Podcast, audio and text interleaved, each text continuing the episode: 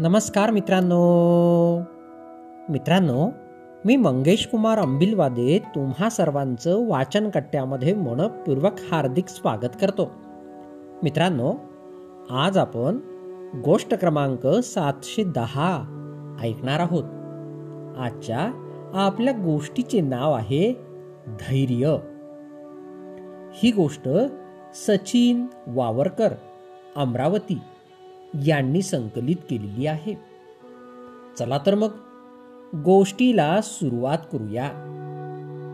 एका शिक्षकाने आपल्या वर्गातील प्रत्येक मुलाला एक एक छानसं चॉकलेट दिलं आणि नंतर एक विचित्र अट घातली. मुलांनो मी दहा मिनिटात प्राचार्यांना भेटून परत येतो. तोपर्यंत तुम्ही तुमची चॉकलेट्स खायची नाहीत. असे सांगून ते शिक्षक वर्गातून बाहेर पडले.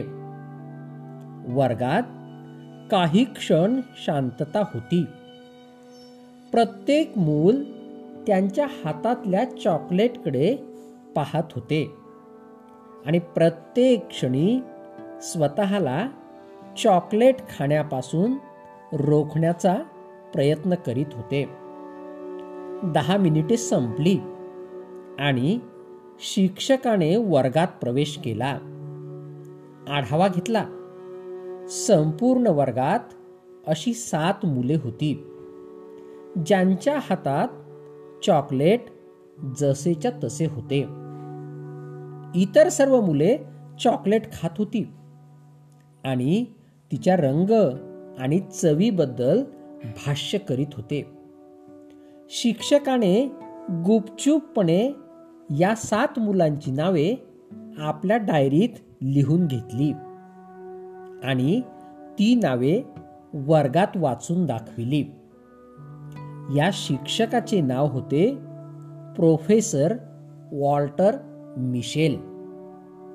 बऱ्याच वर्षानंतर प्रोफेसर वॉल्टर यांनी स्वतःची डायरी उघडली आणि सात मुलांची नावे काढून त्यांचा शोध घेण्यास सुरुवात केली. दीर्घ प्रयत्नानंतर त्यांना माहिती मिळाली की या सात मुलांनी त्यांच्या जीवनात खूप यश मिळवले आहे आणि ते त्या त्या क्षेत्रातील लोकांमध्ये सर्वात यशस्वी आहेत. मग प्रोफेसर वॉल्टर यांनी आपल्या उर्वरित विद्यार्थ्यांचा ज्यांनी चॉकलेट्स खाल्ली होती त्यांचाही शोध घेतला. आणि त्यांना असे आढळले की त्यातील बरेच लोक सामान्य ते अतिसामान्य जीवन जगत होते. त्यात असे काही लोक होते ज्यांना कठोर आर्थिक आणि सामाजिक संकटांचा सामना करावा लागला होता. काही व्यसनाधीन झाले होते. या सर्व प्रयत्नांचा आणि संशोधनाचा परिणाम प्रोफेसर वॉल्टर यांनी एका वाक्यात सांगितला. ते वाक्य होते जो माणूस दहा मिनिटे धीर धरू शकत नाही.